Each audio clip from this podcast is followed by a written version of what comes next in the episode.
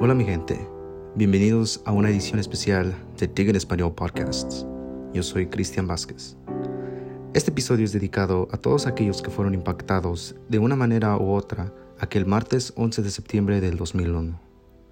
A todos los bomberos, policías, enfermeros, primeros respondientes, trabajadores de torres, pasajeros y tripulación de los aviones, las familias de las víctimas y más que nada para la ciudad de Nueva York.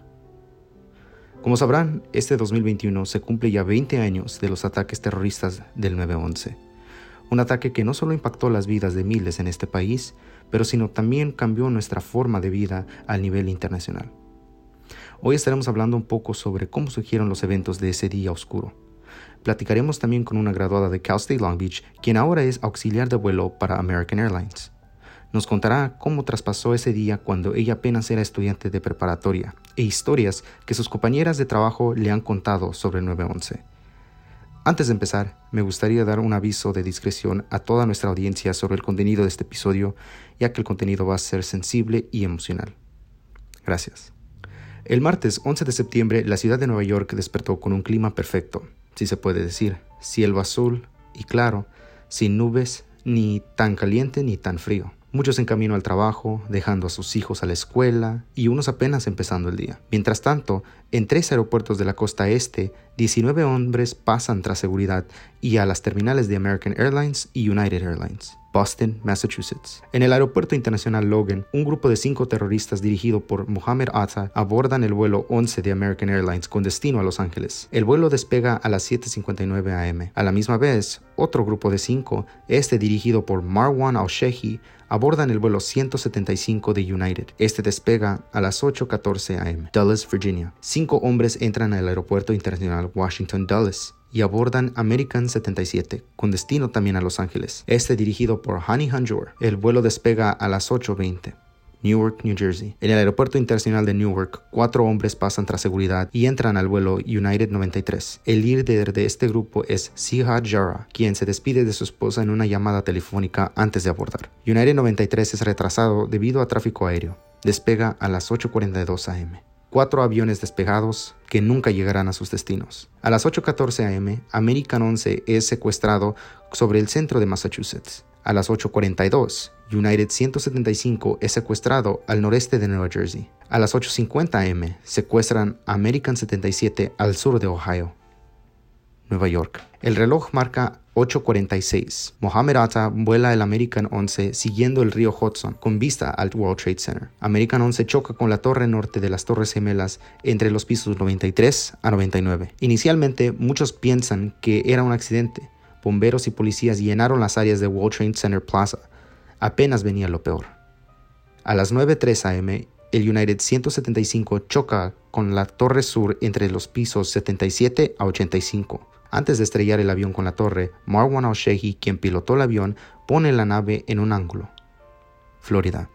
A las nueve treinta y uno a eme, el presidente George doble u Bush da un discurso a la nación donde llama lo ocurrido un aparente ataque a nuestro país.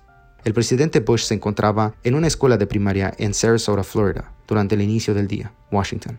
A las nueve noventa y tres a eme, Hani Hanjour choca a American setenta y siete en la fachada oeste del Pentágono, matando no solo a los cincuenta y nueve a bordo del avión, sino que además a otros ciento veinticinco personas de militar y ciudadanos dentro del edificio. A las nueve cuarenta y dos, la Agencia Federal Aeronáutica pone la orden de aterrizar todas las aeronaves en todos los Estados Unidos. Nueva York. Las nueve cincuenta y nueve a eme, la torre sur del World Trade Center ya no aguanta más y colapsa, matando y atrapando a miles aún dentro. Pensilvania. Al huir de todas las naves secuestradas de amigos y familiares, los pasajeros a bordo United noventa y tres deciden tomar acción y retomar posesión del avión. El grupo, que incluían a Jeremy Glick, Todd Beamer y Mark Bingham, luchan con todo contra los terroristas para retomar el avión. Ziad Jarrah empezó a mover el avión erráticamente para parar a los pasajeros. A las diez con siete minutos, tras un fuerte enfrentamiento, Jarrah apunta la nariz del avión hacia el suelo. United noventa y tres estalla en una área rural en Shanksville, Pennsylvania. Todos a bordo mueren. Los pasajeros y tripulantes de este vuelo siempre serán héroes y reconocidos por sus acciones, ya que gracias a ellos salvaron las vidas de miles. Según la Comisión Oficial del nueve once, se cree que la meta de los terroristas era chocar con el Capitolio en Washington, D C. Nueva York. diez veintiocho a eme. La torre norte ya no aguanta más y colapsa. Y así, lo que estuvo ahí ese amanecer del martes once de septiembre desapareció. Pero lo que nunca se desaparecerá serán los nombres de todos aquellos que perdieron la vida y de todos aquellos que arriesgaron sus vidas para salvar las vidas de los demás, de todos aquellos que se unieron para ser uno. Vamos a platicar ahora con una graduada de Cal State Long Beach que nos contará sobre su trabajo como auxiliar de vuelo y de todas las historias que ha escuchado de sus colegas sobre este día. My name is Olympia Graz. I am a C S U L B alumni, graduated two thousand seven with a major in sociology. Right after I graduated, I was bartending, um, you know, doing the regular college thing. And one of my regulars was a flight attendant. He always came in with these great stories of his travels. And, and so I was really envious of his life. So I asked him to get me into the industry. So I started off with a regional airline called SkyWest. And they basically do United Express, Delta Connection, uh, American Eagle, like transportation from major hubs to really small cities. I was with SkyWest for about two years, and eventually I made my way into basically the international division at American Airlines. I was regular doing like Honolulu routes, and then quite often uh, New York and Miami for domestic. I've been doing that for the past, since two thousand thirteen, and obviously uh, a lot of my colleagues have been involved with the whole September eleventh thing, which we just celebrated the twentieth anniversary. A big part of our whole uh, trip system is being able to be flexible with your trips, and I think that's why this interview is pretty relevant, is because I know a lot of flight attendants who are actually supposed to be on the actual trips going from J F K to L A X on the seven sixty-seven, and they eventually like traded out of their trips and, you know, feel somewhat of the guilt that they were supposed to be on that flight and made their way out of it. Can you take us a, uh, a little bit like on a trip on being in the shoes of a flight attendant? What's it like being on a flight? Okay, so uh, you, you know, make your commute into L A X, and then you sign in. You have an hour before departure to sign in. Uh, during that sign in, you get your briefing about departure time, how many passengers are going to be on board.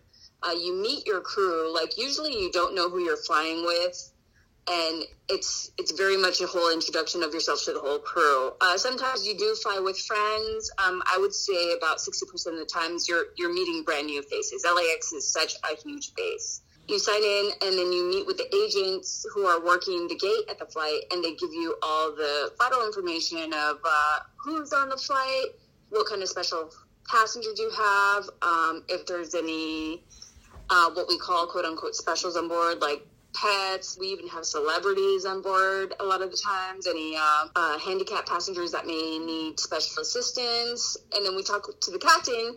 We get our briefing, flight time, whether if there's going to be any turbulence, what to expect during the flight, and about thirty-five minutes prior to the flight, that's when we start boarding. So that's basically what happens an hour before our flight. And because of the events of nine eleven, as a flight attendant, do you have any fears or worries that come to mind when you get called on duty? And how do you prepare yourself mentally uh, before a trip, especially being a mother and a wife? Absolutely. Um, You know, every day to me is a blessing, and every time I leave the house, I always remember to uh, hug my husband and my kids extra tightly. You know, you you never take a day for granted. You always, uh, it's not like it's like you're going to see them for the last time, but you, you definitely have something in the back of your head. Something can always happen, you know, you never take anything for granted. You know, there's, there's so much things that happen, I mean, especially lately, that it's unprecedented when, when it happens in flight, and you, you don't know how, I mean, you're trained to deal with things, but you, you don't know how you're going to actually react when it comes down to it. So like ninety-nine point nine nine nine percent of the time, everything happens according to plan, but, but I would say ninety-nine percent of your training prepares you for that zero point one time that, that may or may not happen. Do you remember where you were on September eleventh, two thousand one? And what was going through I your do. mind? Yeah, um, I was a sophomore in high school.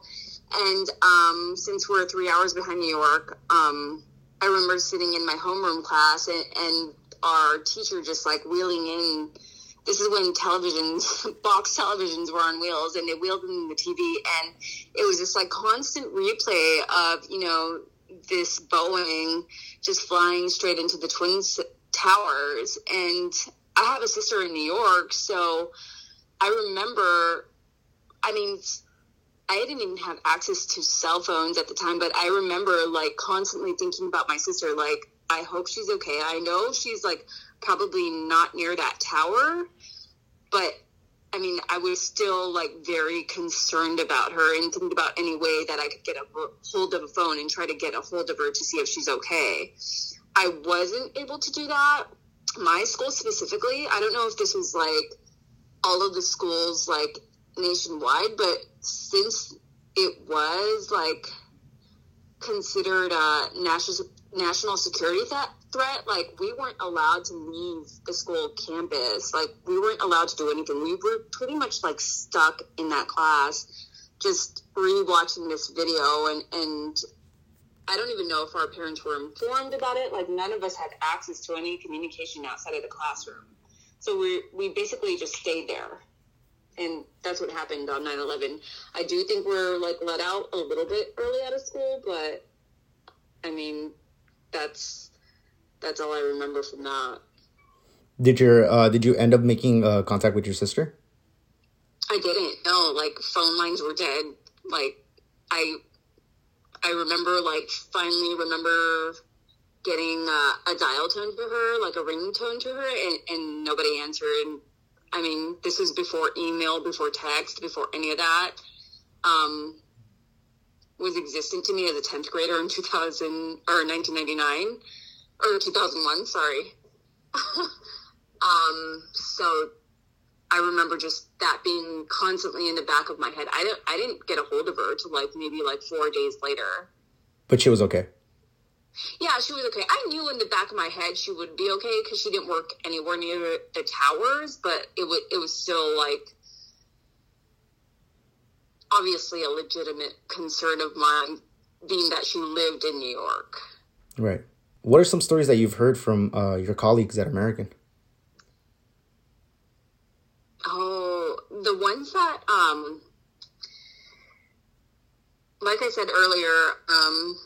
Like our whole schedule is based on flexibility and being able to swap trips out. And, and I just, I could just hear the guilt in some of my colleagues' voices about like them holding that trip and them swapping out of them. And they were supposed to be on that trip, but they didn't, or, you know, somebody called out sick for that trip. And there's also a lot of flight attendants, like obviously while that whole devastating event was happening, like people were notified mid-flight, layover, wherever they were, and they were just grounded. You know, there's flight attendants that I know that that I mean will be doing what is called just a turn, where you fly from your base to maybe Dallas and back for the day, and you're supposed to be gone for only a day, and and they're like legitimately packed for like a five-day trip, and and you know I'm sitting there and I'm like, man, man, like, why are you packed for, you know, five days? And, and they'll say, you know, I was stuck on nine eleven. I was, I was stuck away from home for a week, and I, I literally had just the clothes on my back. And so now I learned a lesson that anything ha- can happen when you're away, and to always repeat, always be prepared for the worst, basically. Right. Better for them to be prepared. And, and I, I've kind of took that lesson along with me as it overpack just a little bit more than it should. And uh, as a flight attendant, how do you feel about the way that the attendants from those hijacked aircraft handled the situation on that day? I mean, they're heroes. They're heroes. I mean, they used every source available to them to let anybody and everybody know what was going on. They were such quick thinking, and and I always tell everybody I know, I'm like, flight attendants are the MacGyvers of the airplane. That they could really make everything out of nothing. They are so quick on their feet. And, you know, Bette Ong from San Francisco, the way she managed to call and alert, you know, the people who should know that there are hijackers on the plane. I mean, it's it's just really a, a heroic event that happened there. How do you think, especially in the in the time that we're living now with, uh, you know, social media, technology, how do you think that would have impacted um, the events of nine eleven? I mean, maybe we would have been able to alert people a little bit earlier. I mean, I mean, there's a whole process that takes place just because of nine eleven. There's like procedures, and I mean, T S A is there just because of nine eleven. I mean, we'd like to think that like they'd never have been able to gotten through, right? Right. Before nine eleven, if they were there. So there's like so many factors, and and you can't like what if in your head. I mean, I think the only thing is that like maybe they would have been able to alert people sooner, but I mean, without the like security placements that they have in place now, I don't think that would have been able to happen, what happened on September eleventh. Right. Well, thank you very much, Olympia, for being with us today, sharing a little bit of your story and your perspective as a flight attendant, and for all the work that you do. Thank you. It's my pleasure. Thank you for having me. Nuevamente, gracias a la señorita Olympia DeCross por compartir con nosotros sus experiencias. Tras veinte años, la vida como la conocemos ha cambiado. Ya no es lo mismo cuando uno va al aeropuerto o a un monumento histórico. Los hechos de aquel día estarán tatuados en la ciudad de Nueva York y en toda la nación, y en los corazones de todas las familias de los afectados. Tal vez ese día cayeron torres, aviones y vidas, pero lo que sigue en alto es el alma y la humanidad de todos aquellos que se unieron juntos para luchar y sobrevivir. Gracias a todos por haber estado hoy con nosotros en este episodio especial en Tigger Español Podcasts. Yo soy Cristian Vázquez. Hasta pronto.